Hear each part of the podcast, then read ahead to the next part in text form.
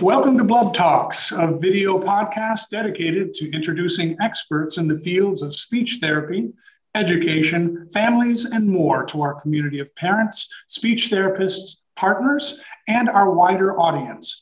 Hi, everybody. I'm Robert McKenzie, in house teaching sensei, writer, and resident musician at Speech Blubs. And today I'm so pleased to introduce you to Susannah Chambers, certified agile coach, family coach, and Harvard X certified in family engagement and education. So, uh, hi, Susannah, how are you? Hi, Robert. I'm really well, thank you. Thanks for having me. Oh, it's good to have you here. You're our first in a series of new podcasts, and we're very excited to speak with you. Okay, let's get started. Can you tell us a little bit about yourself and about your initiative uh, about family learning? Sure. So I am in my 40s. I've got three children, aged 16, 13, and 10, who are the absolute lights of my life. They are my motivation for everything I do in my career as well. And I am so hugely passionate about family learning because it was an area that I got into earlier in my career in adult education. And it was remarkable to see the positive impact and the outcomes that it had for families that accessed classes in family learning. So, my mission is to bring family learning to every family worldwide that wants to access it. Excellent. Now let's let's just be clear a little bit because for our American audience, um, family learning isn't something that is widely known. It's not homeschooling. It's not distance learning. Can you give us a little bit of contrast between those things? Absolutely. And just to say, it's very understandable there is some confusion around this because there are some overlaps with other areas. So, family learning is defined as any activity where there are learning outcomes for adults and children. So, this may be parents or carers with their children learning at the same time. So, as I refer to it, synchronously. Or it might be parents, for example, learning about the techniques that their teachers in an early years setting are using to teach their children uh, letter formation or speech sounds or things around personal emotional behavioral uh, uh, patterns um, and that might be done without the child there. So that's what I would refer to as asynchronously. Uh, and just to explain, you know, again, family learning quite easily can be distance learning. It can be e learning, as, as has been demonstrated during the pandemic, where some of that provision, luckily, has managed to be converted to online. Uh, but there is a common misconception that family learning is the same as homeschooling, right. which it is not. However, homeschooling is absolutely supported by great family learning. And of course, the research evidence shows that the home learning environment, which again, I use that very pointedly, is distinct from homeschooling. The home learning environment, so as in the environment in which young children from birth are experiencing how they interact with the world, that again is absolutely nurtured and developed through family learning approaches. Can I ask you um, how you got started on the Family Learning Initiative? What, what motivated you to delve into it, do some research, and then become eventually lead in the UK or in England and Wales, right? Yeah, yeah. Well, I started working in adult education in the early 2000s which uh, really suited my personality very well. I find I'm very highly rewarded by seeing people uh, filled with joy and able to make the most of their lives. So adult education fit very well with me in that regard. But what happened was I experienced a very strange and bizarre emotion when I was working in the uh, in the further education colleges. I discovered as I was going into the office that I was developing envy of some of my colleagues' learning resources. so I was seeing these beautiful, colourful folders and worksheets and all sorts of lovely, lovely things on their shelves. And frankly, Robert, I was quite jealous. I thought, well, I want some of those lovely resources. Why is all our stuff really boring? So that's initially what attracted me to it. And then, inevitably, as a mother as mm-hmm. well, mm-hmm. I, uh, as I then got into a role as a family learning manager, working in over 100 schools over a nine year period in a council, I, of course, really was connecting with those learning opportunities as a mum, thinking about my own children and you know what i found worked and what didn't work in terms of supporting my own children.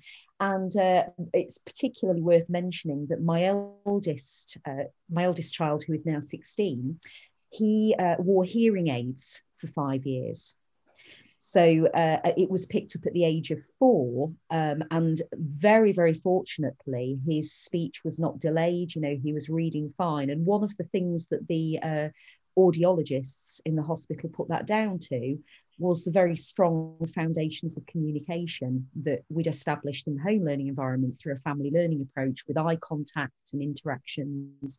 Um, so yeah, um, that that's how I how I got into the wonderful world of family learning.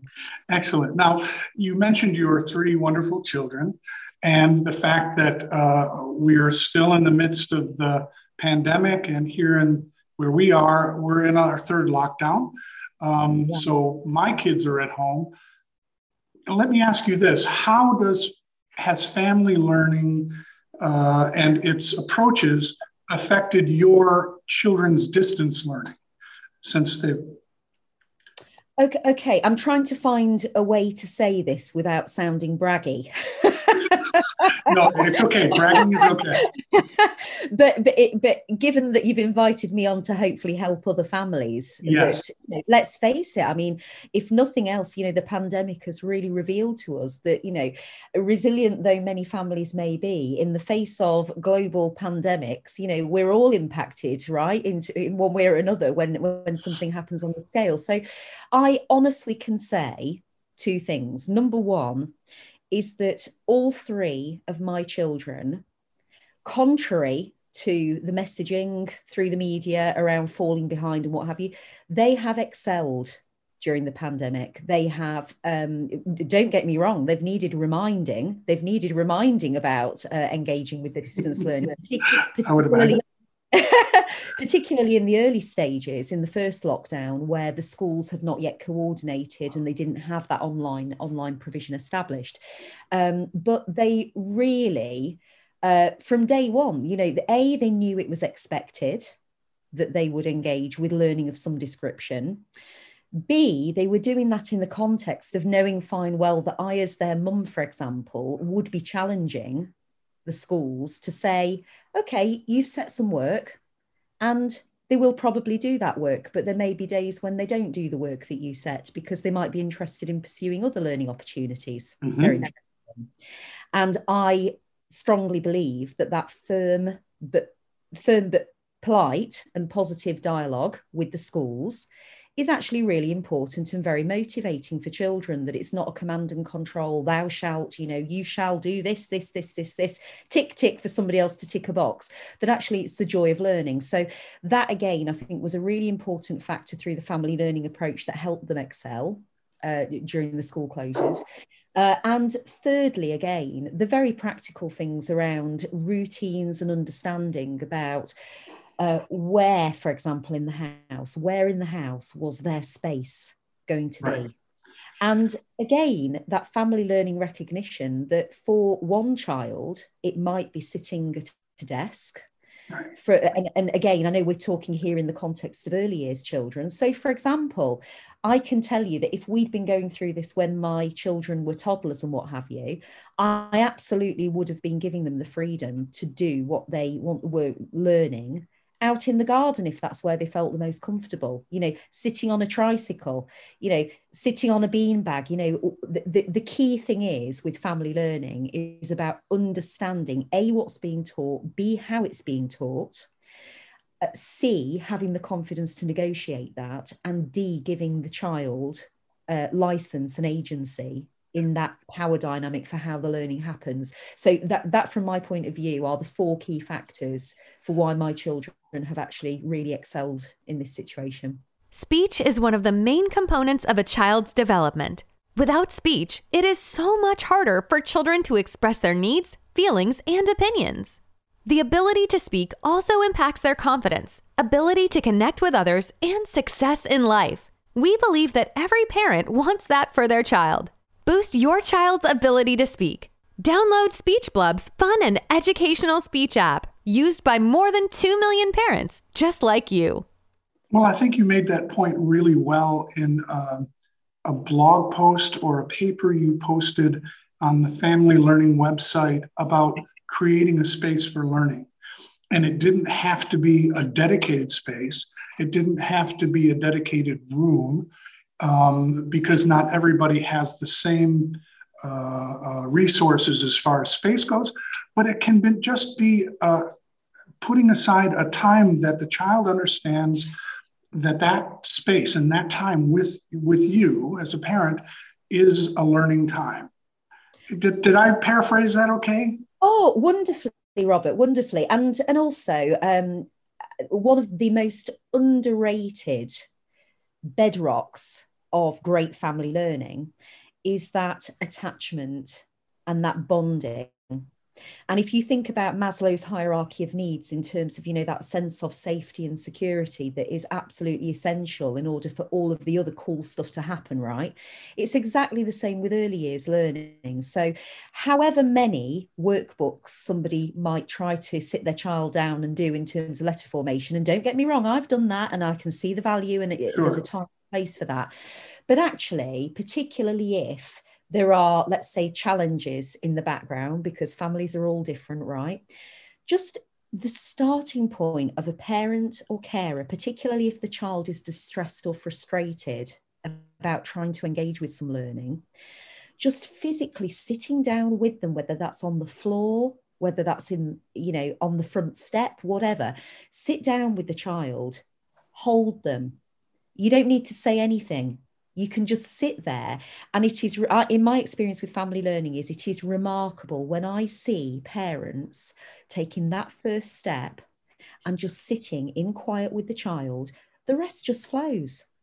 Because because because because what ends up happening you know for some for some kids it's because they're a bit freaked out because maybe they've not had that experience very much with their parents so they sort right. of distract and say oh yeah let's do this activity and actually then it's the child leading it or it might be just that moment for the, the, the child and the adult to calibrate and settle to get into a frame of mind for learning and then right. very often it's just then a dance between the parent and the child.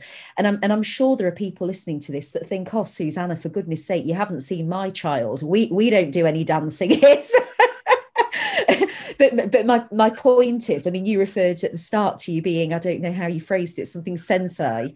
And it's it's like the beauty of martial arts, right? That actually, you know, what people don't see is the hundreds and hundreds of hours of effort and patience and dedication to build up that presence.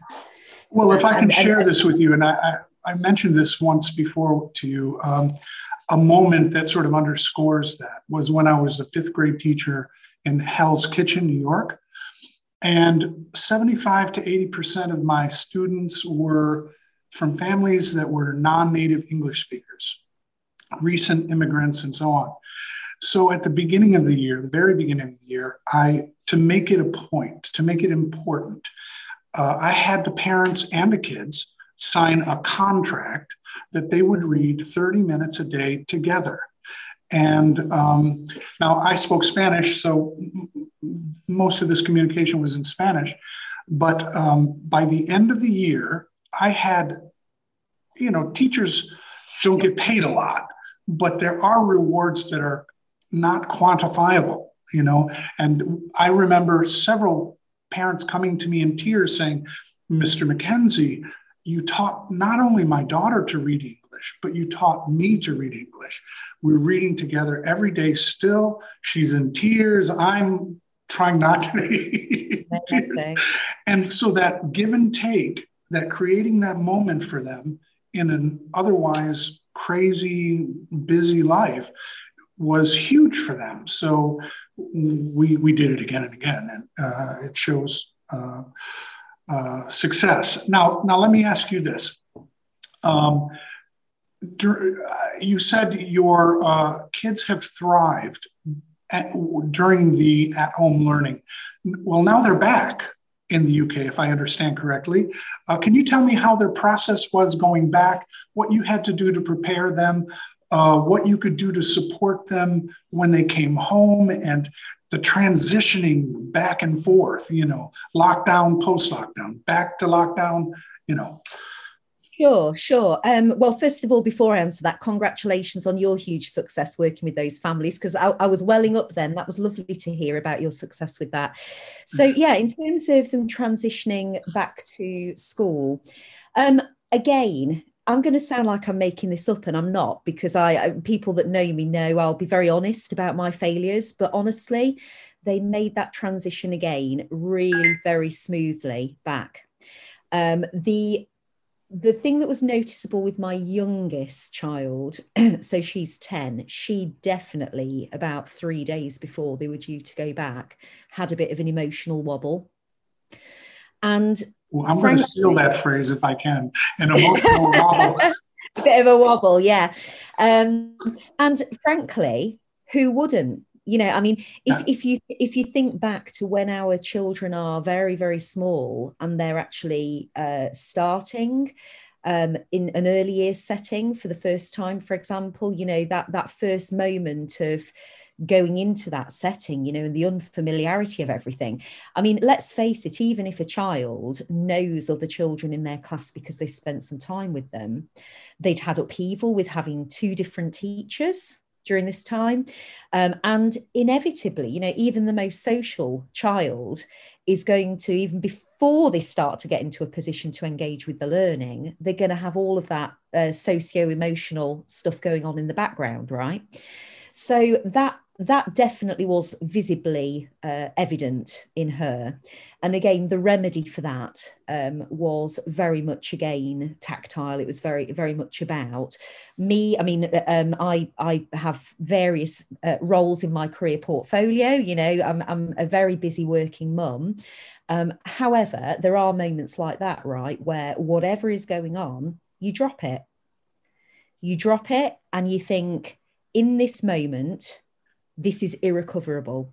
Right. You know and this is where i always emphasize with family learning that parents and carers are their children's first and most important educator. And this is a message that seems to have got lost for some reason in society. And part of my mission and my campaign to get family learning awareness out there and to make it available to as many families as possible is because I really want that message to get back into society and parents being proud of the fact that they have such a huge important role to play. It's not about it's not about just handing it off to teachers and nor am I suggesting parents do that automatically, but parents and teachers working together is always going to be the most powerful combination. You know, the research shows that.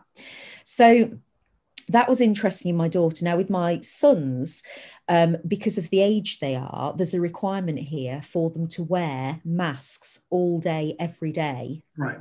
On the school bus, in the corridors, in the classroom, yeah. during the exams, all of that. And my eldest uh, is in his what we call GCSE year here. So th- these are these are like the official exams, uh, like senior exams, mm-hmm. and of course, all of that has been thrown into turmoil. Uh, but you know what? You know what? Just just in the way that with family learning, I've always encouraged the children to say, "Okay, right, you've got this piece of homework," or "Hey, there's this activity. Look at this activity we've got here." Right. So we've got these you know random boxes or you know we've got that paint over there right let's just see where it goes you know you, you know what would you like to do with it you know you lead us and actually as a as a parent being a passenger on that journey and i suppose with the children transitioning back into school it's been interesting seeing how that modeling of learning has almost played out in terms of how they have had a positive mindset about going back into school. Uh, my younger son, my 13 year old, he in particular uh, really, really excelled you mm. said he took to it very well. Yeah. and and and it just proves the point again doesn't it for all those families listening out there that you know you can be the same parent you can have the same approach to supporting your child's learning and development in the same home learning environment and those children can be affected very differently. So you've always got to be on your toes to adapt right. and listen and tune in. Um, so yeah he was he was less keen. He was less keen um, you know to go back into that environment. But again he's he's just kind of you know rolled with it, it one of the things that i have found uh, in the time my kids have been home is my need to remain patient about small victories you know, small moments uh, that come that you don't even see coming are in some ways more important than hoping and pushing for learning a big subject, studying, getting a great grade. You know, I, I think it's more about what I tell my kids I don't care about your grades. I yes. care about how hard you worked. I, hard, I, I care how much you learned. If you work hard and if you learn, the grades will take care of themselves. And, you know, when school is all done, you'll look back on it and laugh. Oh, you know, I was, you know, amazing, you know. but uh, um, I think the remaining patient aspect, parents have had to relearn since their, their kids have been home. They, because they do shuffle them off. You know, they shuffle them off to teachers, hope they come back finished, you know, like a finished product. And um, uh, they're realizing that a teacher should make more money. That's between you and me. make more money. and it's not so easy, you know. exactly yeah and and the the patience thing as i've mentioned earlier you know with that thing about um you know just just quietly sitting with your child just what what's that phrase they use? Loving touch. Right. Right? So loving touch is one of the most powerful learning tools between a parent and a child okay to set the scene. Because what tends to happen as we know even even from the earliest children you know i mean where you've got an 18 month old or whatever that's you know messing around with crayons and scribbling and all the mark making and all of those uh, skills that stem from that. Even with that i have seen it thousands of times, you know, and, I, and I've seen it in my own uh, family sometimes, you know, the table, the child, the child sits on the chair or the child is lifted onto the chair. The, the crayons and the paper are put out for the child okay? And there's quite a high degree of this seems to be one one extreme or the other either a very high degree of direction or uh, right you get on with that while i do the dishes yeah and family learning is a beautiful bridge between that because what it's saying is, I, as your parent, in the way you've just described, Robert, with your children, I, as your parent, am passionately committed to learning from you and the joy that you get from your learning. And I can learn from you. Uh, but you have, even as a very, very small toddler, you have a lot of power to shape that journey. And I'll tell you a secret, a very sh- short secret. Sure. So I have a 17 year old boy who doesn't want to spend much time with either me or my wife. So uh, I usually come into his room, and uh, um, there are two ways to do it. One is saying, "How you doing? How's it going?" and make it very flippant and that way he's not too thinking I'm judgy. But the thing that works is for me to come up behind him and put my hand on his shoulder. There you go. And just say, How's it going? And the responses between those two situations are so different. Like, you know, I get the teenage response with the first way, but the second I put my hand on his shoulder, it's, oh, it's, uh, it's okay. You know, I'm, I'm working at it. And I said, so you, are right on it. You're, you're hitting the nail on the head um, as far and as that goes. And it's lovely to hear because, as we know, I mean, a 17 year old needs a parent as much as a two year old in many ways, right? Small um, children, small problems, big children, big problems. exactly. Well, I'm I'm just enjoying the fact that during lockdown still that I, I know where my 16 year old is. You know, at least I know I go to his room and he's actually in there. But with um just just coming back to this thing, I mean, I'm not for one minute expecting that you know I'm not suggesting that you know for all early learning ch- that children have that they constantly need to be you know touched on the arm or what have you. However used sparingly, as you said, uh, particularly when we know that children have particular triggers, or we where we as parents can feel it in ourselves, getting frustrated about, well, you know, w- like I'm busy and why can't you do that? And like, oh, oh well, so and so's child cannot can do that already you know and all of those inner feelings that you know right. a lot of people are ashamed to actually admit that they have but are very natural instinctively for parents to have all of that can just be diffused so easily. Now, family learning, of course, again, is very powerful in that regard because family learning classes have traditionally taken place in a school or community venue. Okay. And as I say, some of those classes, you know, whether it's about early literacy or whether it's about, you know, playing skills, whether it's about parenting, you know, loads of those skills are possible to do online. One of the really cool things about um, family learning, whether it's online or if it's, if it's, um, in person is that it's actually really distinguishing then between the contribution that a parent has right. to make to a child's experience of the world as opposed to the perception that the child has of the teacher because of course as we know what happens and it's fueled by the education systems and you know as you know i've been involved with a lot of education research over the years right. um, what tends to happen is as soon as a child is exposed then to that dichotomy between this is the setting and this is home of course, we all need a break in the same way as us as adults. We need some kind of line, right, between home and home and work, which has been one of the challenges for the pan- uh, for the pandemic. Right. But where there is then an artificial divide where children see, you know, the parent, well, you're not my teacher. You don't know what you're talking about. You can't help me with my homework because that's not how my teacher shows me. Right. That's where it starts to get dangerous. So, if from the earliest years, the child is growing up seeing the parent being interested in what their child is learning and thinking, oh wow. Okay well actually my dad has got the confidence to reach out to my parent my teacher and ask the question you know.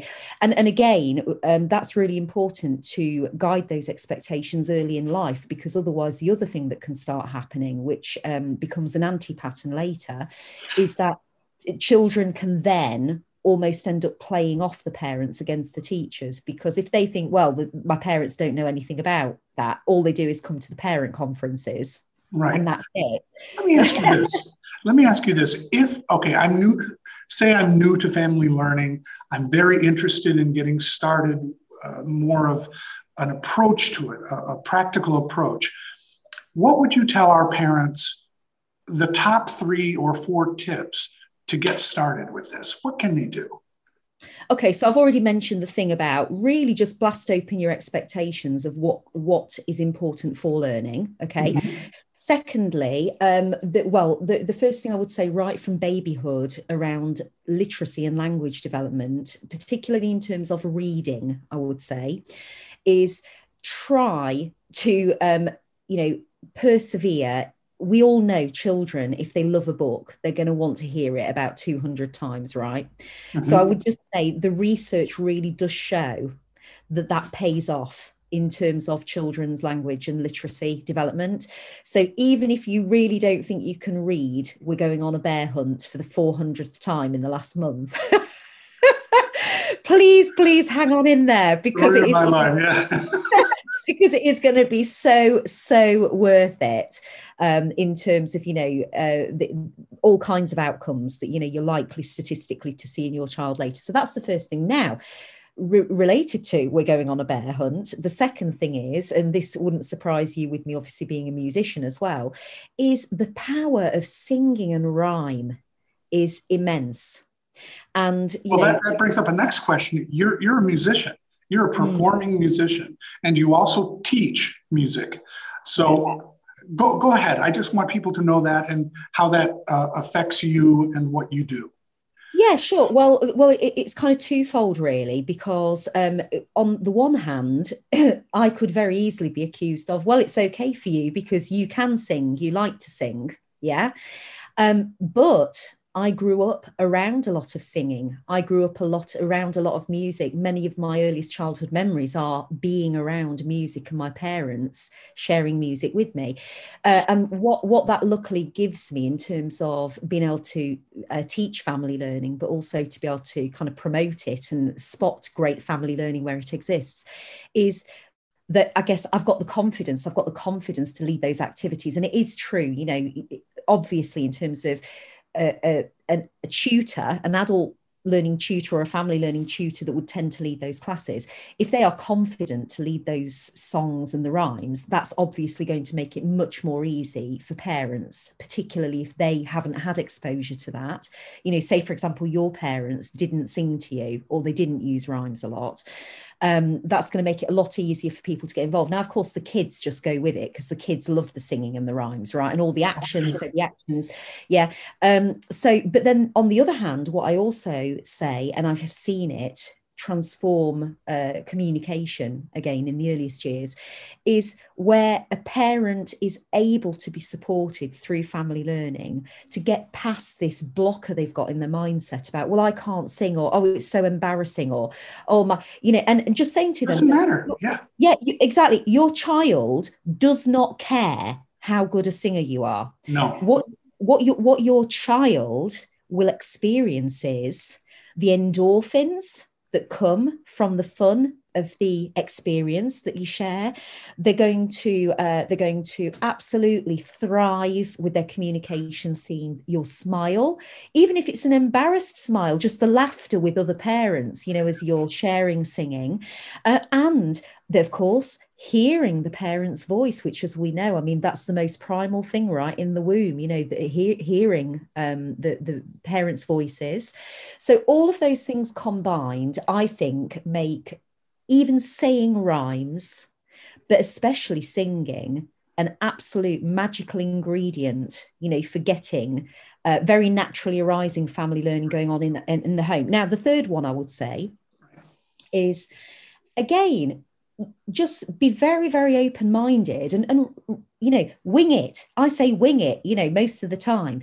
You don't you don't need to have extremely fancy high tech equipment to create incredible learning experiences right? So i always say i always say to parents one of the really good ways to get family learning going in the home learning environment is to say to your child you know you might be playing something like i spy. And then when you've got the object, actually say, oh, that's interesting, isn't it? Right. Should, should, we have a look at this? You know, if the child's old enough, you might even ask them, go and fetch mummy, go and fetch mummy that, please. Could you please? And again, you're modeling the language then by the way in which you're making the rest, you know, please could you fetch that book for mummy? And, um, you know, play around with the language. And then when they've brought the item to you, really have almost like a shared deep dive exploring inspecting the object okay? And of course around the house even if you live in a one bedroom flat you know there are infinite possibilities for deeply looking at something you know whether it's a you know piece of paper and well what can we do with this? What can we create with this? Or you know the, the the tv remote or you know all of that stuff. And really um using discussion and jointly experiencing those props, for want of a better word, as an opportunity to model the language. Uh, grow the vocabulary. So, even with the t- TV remote, for example, you know, it might be like, wow, aren't they brilliant buttons you know alliteration and look we've got red and green and blue and to us as adults it sounds ridiculous but of course for the child it will just be absolutely blowing their mind sure. with the variety and the richness of vocabulary i always say never doubt the power of being wrong on purpose i constantly make mistakes with my kids to provoke them to correct me. I love to correct me. That's great. Daddy, daddy, oh my God. And then they, they're going, no, daddy, it means this. This is how it's going to you. You're wrong. Oh, really? But, but this, let's think about this. Because if it's this and then it's this, then why isn't it this? Oh, daddy, daddy, give me a break. That's so awesome. That is brilliant yeah, just pride is a bad thing in, in teaching. well, well, actually, with you saying that, you've tapped into something really important there as well, because that you know that's fantastic that you know you are able to do that, and that's great. Mm. And what I would say is, family learning again is very unique in the value it can bring to families because one of the other things that it does, by nature of the fact that it's mainly focused on uh, yes, it's shared learning, it's intergenerational learning, but traditionally, a big part of that model has been around bridging that homeschool communication or home nursery communication, kindergarten uh, education, as I, I've referred to. But we can't escape the fact that many, many of us, myself included, actually, I mean, I was I was terribly bullied for years yeah. at school. It went on for years and years and years. And luckily, I came out the other side of it and I was resilient. But I was with a lot of children at school that weren't. And even now we're in our 40s, I can see in their ways that they talk about school and how they experience school, that has had a profound lifelong effect, both on their parenting, but also on their confidence to intervene when they feel that their child is struggling with something.